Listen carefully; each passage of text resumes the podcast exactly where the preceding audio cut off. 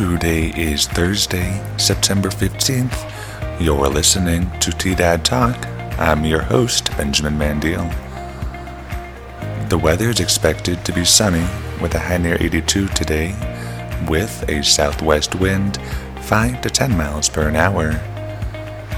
Tonight it's expected to be mostly clear with a low around 52 and a southwest wind 5 to 10 miles per an hour.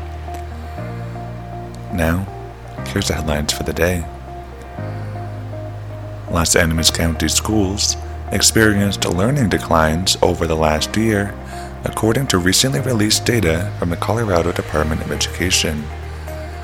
SAT and PSAT scores for 9th, 10th, and 11th graders declined between 2021 and 2022, according to the data. Some areas did see increases, but the majority saw declines. For full data, visit cde.state.co.us.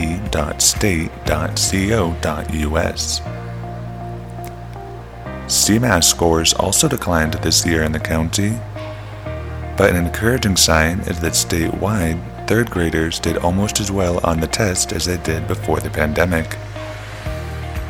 County school administrators have some concerns but also said they had plans in place to address their learning loss.